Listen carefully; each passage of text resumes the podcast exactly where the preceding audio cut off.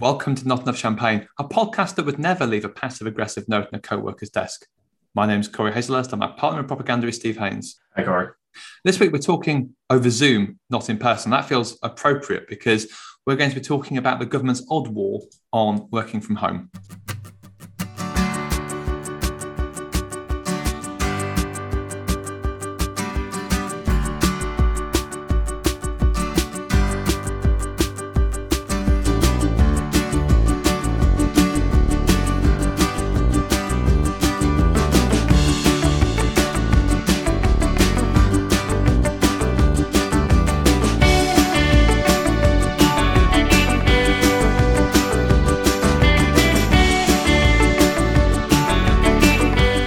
Series of stories dating from last year, in fact, sort of showing the government's war on home working. Back in August 2021, there was an unnamed cabinet minister who was telling the Daily Mail that people working from home should be paid less than those who were going into the office full time.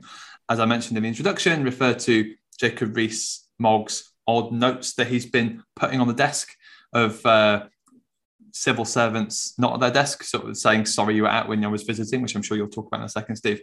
And also the government, this is unbelievable, Steve. Boris Johnson going back on a promise that he made, which hasn't happened in literally hours. Um, that the government was going to bring in a, a, right to flexible working for employees, and Labour is still committed to that, but the government sort of U-turning on that. It's just a really weird mix of stories, isn't there? Yeah, and a lot, awful lot of it doesn't seem to be very consistent with actually what the government is largely doing as well. So you have an awful lot of briefing about, oh, we need to get people back into into the office for for various reasons. I think uh, originally the initial um, kind of like excuse was, well, we need to save Costa Coffee and those sorts of jobs because if uh, if we're not in the office, then those jobs are going to go. And then they've they've kind of spun out a load of other kind of bits and pieces here and there about it. The actual actions of the government of government's policy has been to sell off office buildings, cut the number of desk spaces for civil servants, actually encourage civil servants to work from home all the while they're briefing about doing the exact opposite and leaving passive aggressive nonsense notes on people's hot desks um, saying oh i'm sorry you weren't here when i came round to speak to you. And it's like jacob no one sits full time at that desk. Literally it could have been anybody there. So you clearly didn't pop round to speak to anybody. You were clearly just wandering around like uh, what, what was the term Starmer used at PMQ yesterday? Like a something or other prefect. Yes, absolutely. What, yeah, like, whatever they call prefects at Eton. Yeah, it's just just just like a like a dodgy prefect who's uh, trying to you know demonstrate his power over the lower sixth form students. It's like you absolute muppet. As we talked about last week uh, with the cost of living crisis, and as we'll undoubtedly talk in the future, it again feels like another example of how conservative, particularly conservative MPs, are completely divorced from anything in the real world, essentially, uh, which is backed up, I think, with a photo in the Daily Telegraph recently of Jacob Rees-Mogg's desk, in which he has no computer, but has a, a, rather large old tin of which used to contain Cadbury's cream eggs, um, a few paper files, and a carriage clock. And that sounds like I've just made that up because obviously, if you were to parody what would be on Boris uh, on Jacob Rees-Mogg's desk, a carriage clock would undoubtedly be one of those things. I think that's staged. I, I, I don't think you can actually get you cynic. Get, Steve. I don't I don't think you can get by being a government minister in any form in this day and age without having access to a computer pretty much all the time. Like it's just wouldn't be possible to do your job well. But then again, this is Jacob Rees-Mogg, and he's not been, been ever particularly been uh, evidence of doing anything well, particularly. So maybe he is.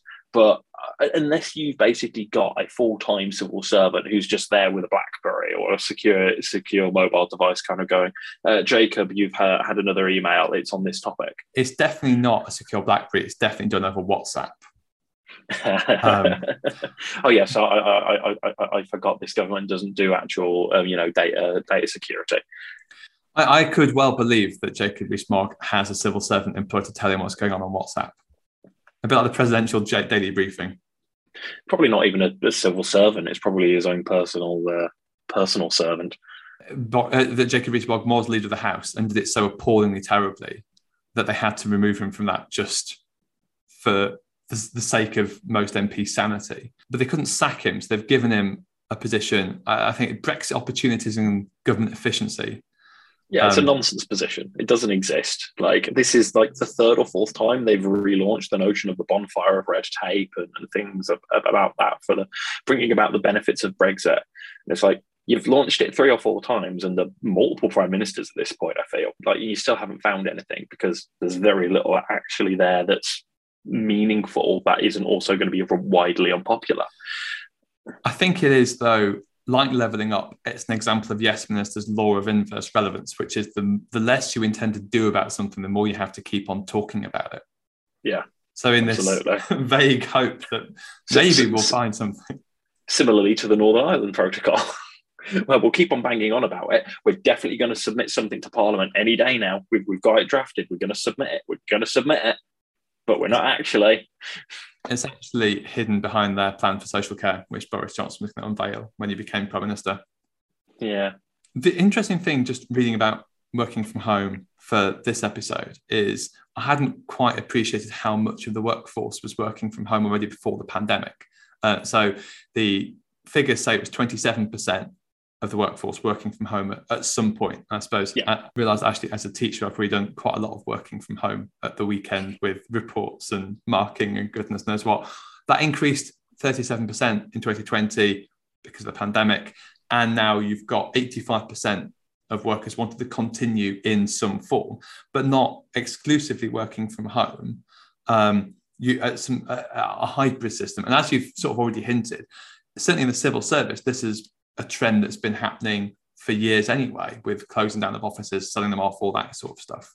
Yeah, I mean this. This, I mean, even if you look beyond the civil service, this has a been a, a, a kind of a, a trend which in in the private sector has been kind of like a talking point of something that was coming slowly over time that more and more people would be kind of wanting flexible working hours more and more people would be looking to work from home or sometimes some days you're in the office some days you're not all of these different things. Um like i've like in, in my last job which, which i started well, about eight years ago now. Like I remember working on marketing campaigns for companies that are kind of basically do what what Zoom does and what Microsoft Teams does and things, but they're like their own proprietary software and things. And we were talking about this back then. This was content that we produced was all about flexible working. How do you bring, you know, how do you make these sorts of things work? So it's been on the kind of like the, the, the back burner for the private sector, and I would assume also to a degree for the uh, public sector as well for, for quite a while. It's just one of those situations where the pandemic just made what would have been a gradual shift happen immediately. So, yeah, this isn't new by any stretch of the imagination. Pretty much all of the arguments for and against it have been kind of rehashed multiple times in terms of articles in business magazines, uh, online debates, uh, of social media, uh, groups, as well as discussion boards, all of these things.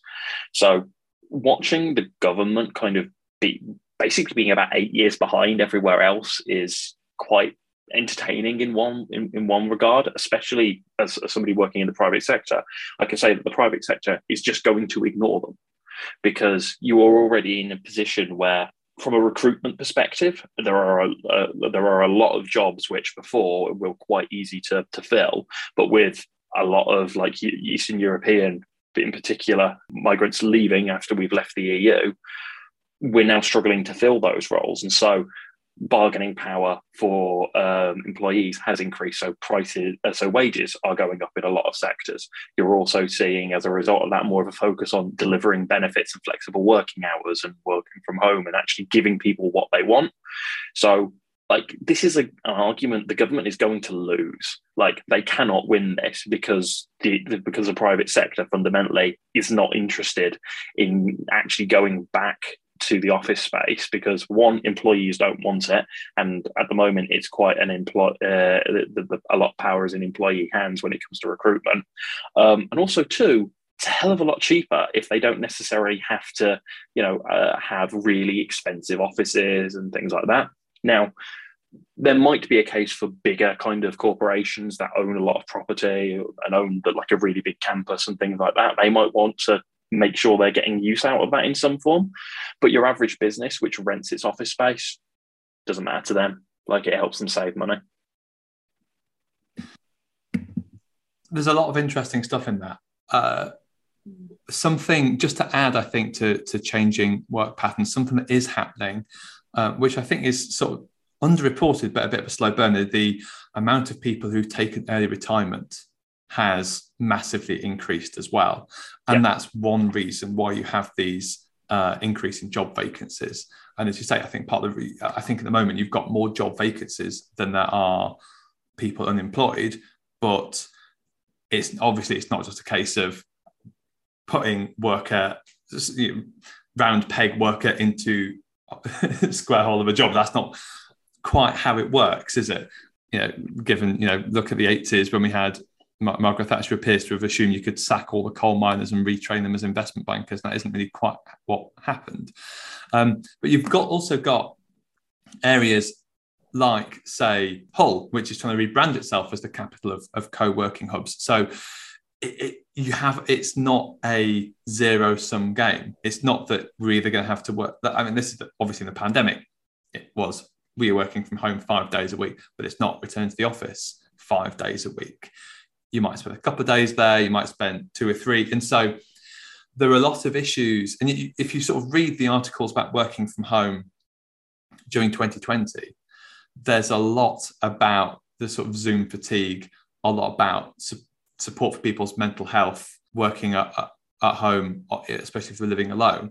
And it's not obviously that those problems go away if you're in a sort of hybrid working environment, but it become it becomes less stark, doesn't it? Yeah, absolutely. I mean, I I'm in a quite a, a, a good position to kind of talk on this topic in in that I I, I live alone like I work from home. I'm we're we're doing this this this episode on, over over the internet due to scheduling, and uh, I'm in my home office where I spend pretty much every day nine till five, um, on my own. Other than when my boss phones me or I've got a client call. So, like absolutely there is a definite issue in terms of mental health and how businesses can support um, people. Equally there's going to be some fun and games coming in regards to cost of living as well where before like we've been kind of like i, I think the uh, the the increase in that, that we've been modeling of 600 pounds additional cost to, to, to energy bills a year is probably a bit of an underestimate for a lot of people potentially because an awful lot of people are going to be working from home in winter which means you're going to be going from a situation where you didn't have the heating on at all to where you've got to have the heating on all day so you've got that as a potential issue as, as well. And then also from the business side, which again I've, I've, been uh, quite, it's been quite interesting to experience that as a as a as a manager. Um, is that there are issues with it from from the business perspective as well. We've got new starters I've never met face to face, so I don't have the same kind of bond with them as as we do, and we try and alleviate that. But it, it, it's hard to build a camaraderie with someone over a, over a Zoom call. You can chat and, and joke, but it's not it's not the same. It, it never will be. You've got issues around how do you kind of train people up effectively because an awful lot of knowledge uh, in an office environment is passed almost by osmosis. It's an issue comes up. And then it's just you turn to the person next to you and go, How do I solve this? And you go, Oh, it's this. And then they know what they're doing that's not really feasible when you're working from home. Uh, it has to be a much more formalized thing, which means things take longer, and it, it, it's just not as as fluid, and that means productivity drops a little bit as a result. So there are definitely things to look at. Yeah, absolutely. What strikes me is often, especially in in-person meetings, it's those quick chats you can have with people after the meeting, or just yeah. you can stick a piece of paper in front of them and say, "Is this all right?" And it takes two seconds. Whereas when everything was done remotely, it's this sort of laborious sign off that everything almost has to be done in writing. There's other things as well. You, you could think about if people are only commuting two or three days a week rather than four or five days a week. Um, do you have to think about how train tickets are going to change, given that, again, that's quite a timely story, given inflation this week has reached 9%. If that's the benchmark that the government uses to increase train ticket prices, then lots of knock-on figures there. We talked about mental well-being, but also health and safety as well, and sort of data management are two big issues. Yeah, the, the health and safety one's been an, an, interesting one for us to kind of like go through because when we first moved to um, to to home working, like we were basically had to go through and do like a a home assessment of everything, and it is it, it is something that I think an awful lot of businesses, like businesses, sort of take well, will will take seriously on the business level, but I don't think employees will take it seriously when they're actually going through and mitigating their own uh, their, own home for these sorts of things because they just go, I'm working from home. Of course, everything's fine. Um, so there is some potential fun and games there, I think, and the data uh, the data protection is going to be like I'm, I'm just waiting for the first my uh, my supposedly secure laptop was uh, connected up to my insecure home Wi-Fi network, and somebody's hacked into it, and now suddenly they've got access to I, I don't know uh, benefits data or something like that coming out of the out of the home office or the DWP rather. Ah, but in the past they've just left it on a train, so it's true. It, it's, it's progress of sorts, I guess. That's one way of looking at it. Other issues that you might have to government, a, a, more competent government uh, that cared about this stuff might want to try and address are, are the inclusivity and equalities aspects. So again, if you look at the articles from 2020, what seems to have happened as a result of working from home is that women tend to have had to pick up the slack on doing more housework, doing more childcare. A survey um, that was done of Canadian and Australian academics, and they found that um, female academics were generally ended up facing increased teaching loads, did more administration work more often than men, and also were more likely to spend less time on research than men as well. So that's just one example, but it seems to bear out sort of wider trend, and that is something uh, which, again the government needs to think about how you can make it more inclusive. And instead of that, we've got Jacob Rees-Mogg putting notes on people's desks when actually they could well be in the office and just at a meeting. no, let's let's let's not downplay it. The, the, their argument is not just uh, coming from Jacob Rees-Mogg; it's coming from Boris Johnson as well, who's decided working from home isn't isn't practical or feasible at all because you just spend your time doing a little bit of work and then going to grab some cheese from the fridge which I feel like says more about uh, Boris Johnson than it does about anything else. Well, it's government by whimsical Daily Telegraph column, isn't it? But yeah, I can see. I can't help but notice, Steve, that Boris Johnson is our prime minister, as I yeah. have to remind myself every day in between the tears. He literally works from home. Yeah, even in normal times, he would be working from home. Yeah, absolutely. Indeed. I hadn't even thought of it like that. They set up a whole series of corridors and buildings and rooms so that he could work from home. I mean, in a way, it explains a lot. Yeah, it, it kind of does.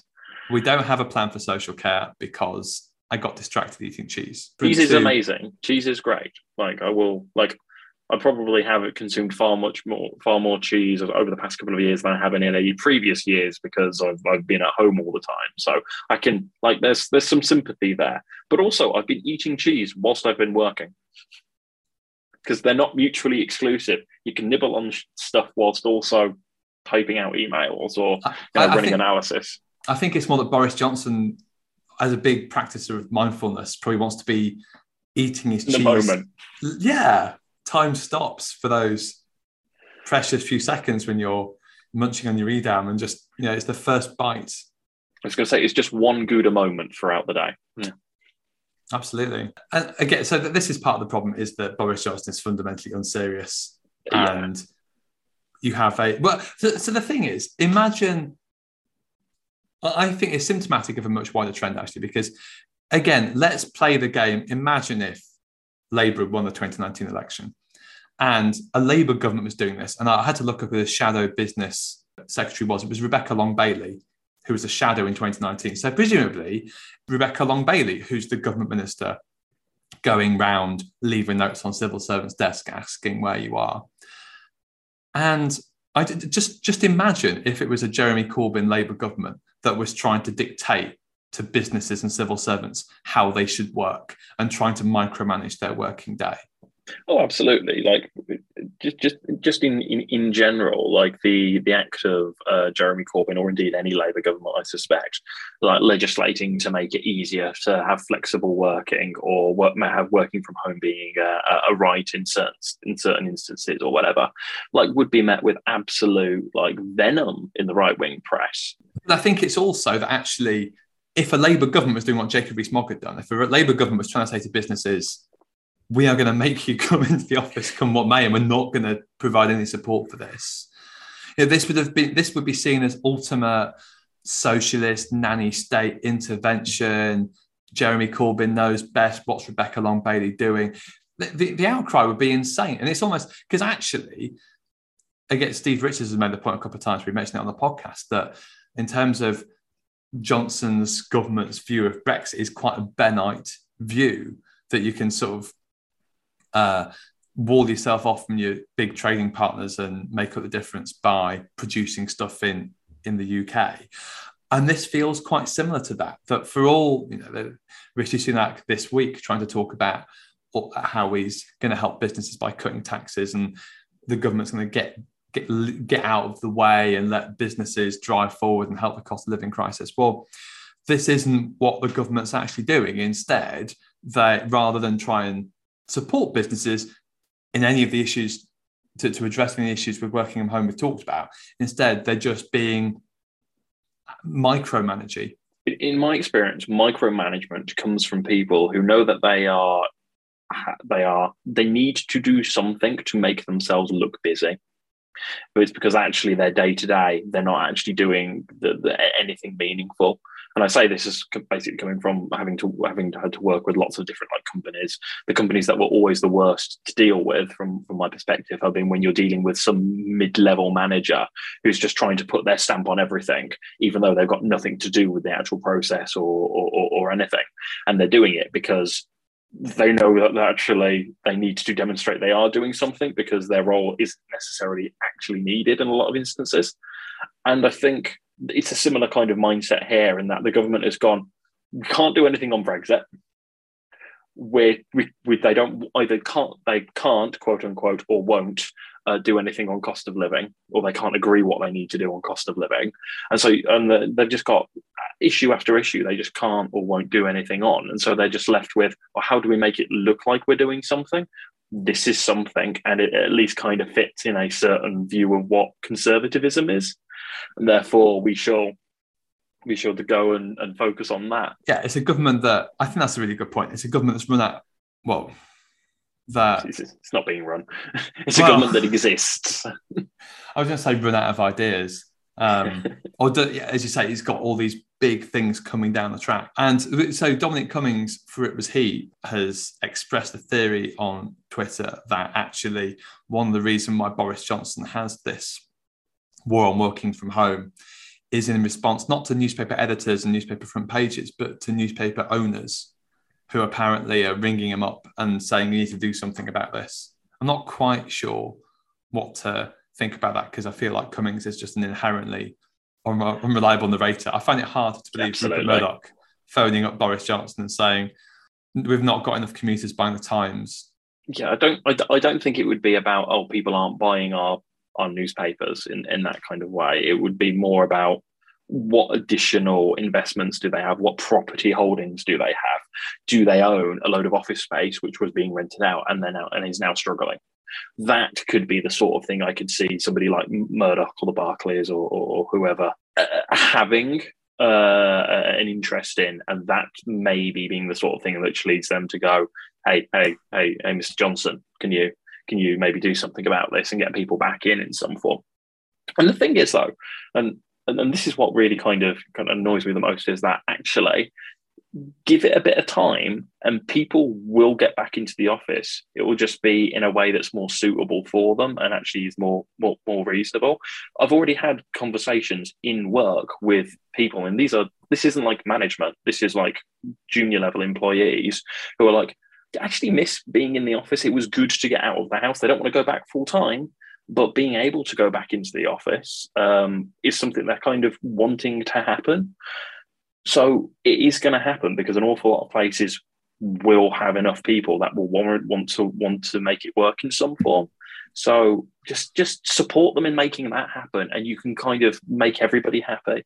Absolutely, and it, it is already happening. I think if you if I think as you say, it, it, if we are in a situation where it's going to be a bit of a hybrid, people might work from home one, maybe two days a week, then and actually the knock on of you don't have to have a long commute. It could mean that actually, again, if, if you're a government that was serious about levelling up or wanting to um, boost places like Hull, Grimsby, who are trying to sort of make remote working work and talk about remote hubs, it makes it easier actually to not just have to live in London. You can sort of live in smaller live towns. anywhere. You can live You anywhere. Live on, yeah, you Yeah. could live in the Orkney Isles and still work a, a London-based job.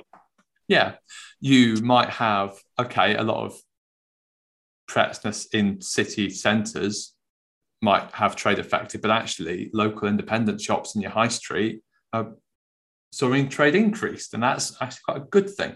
Yeah.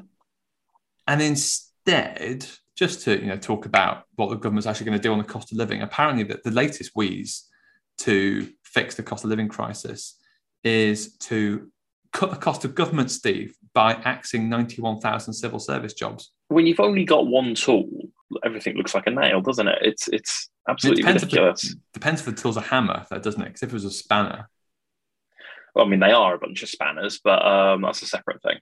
Um, but yeah, but yeah, it's, just absolutely ridiculous. Oh, we've got this issue. Well, clearly the solution is to make cuts. You you, you are at least on on the surface meant to be kind of like talking about solving a lot of very difficult problems, and you're saying you can do that. You you like, and you're struggling to come up with policy things anyway, and you're saying you can solve those problems with even less support than you have currently and currently what you're doing is pretty lackluster if you're being generous.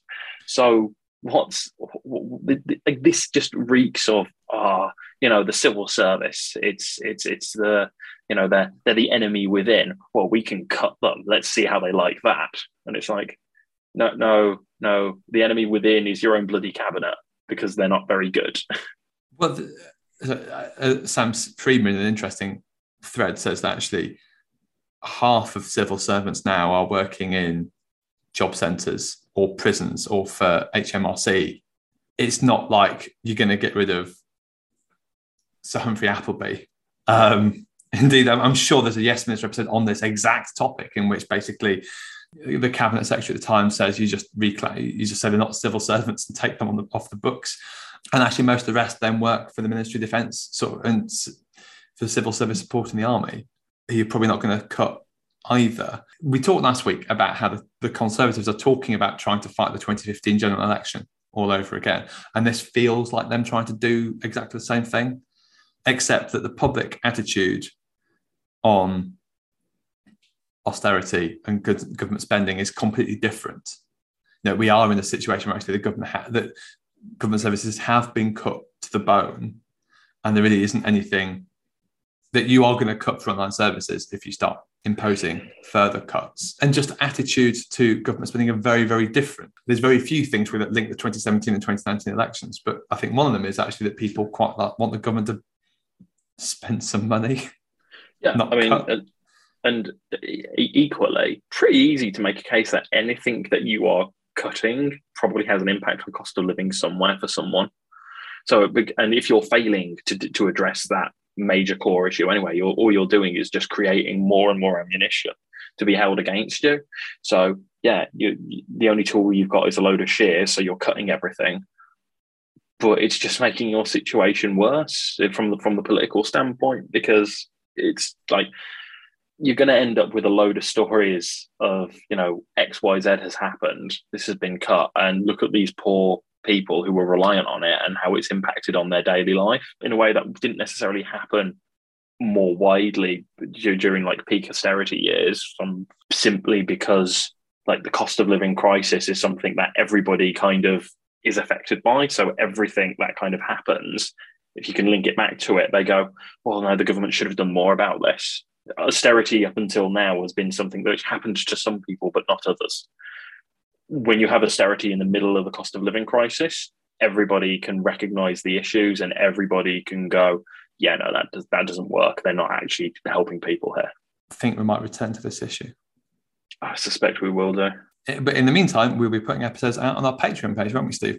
Uh, yeah, you can head over to uh, patreon.com slash not enough champagne, where but for a few pounds every month, you can gain access to some uh, unique episodes and uh, content which go out to our backers over there. Our website is notenoughchampagne.com. Our Facebook page is facebook.com forward slash not enough champagne. Uh, James Cram designed the logo. You can follow him on Twitter at James Cram. Dave Depper composed our theme tune, Plucky Good Times. I'm at Paperback Rioter. I'm at Acoustic Radical. Happy plotting.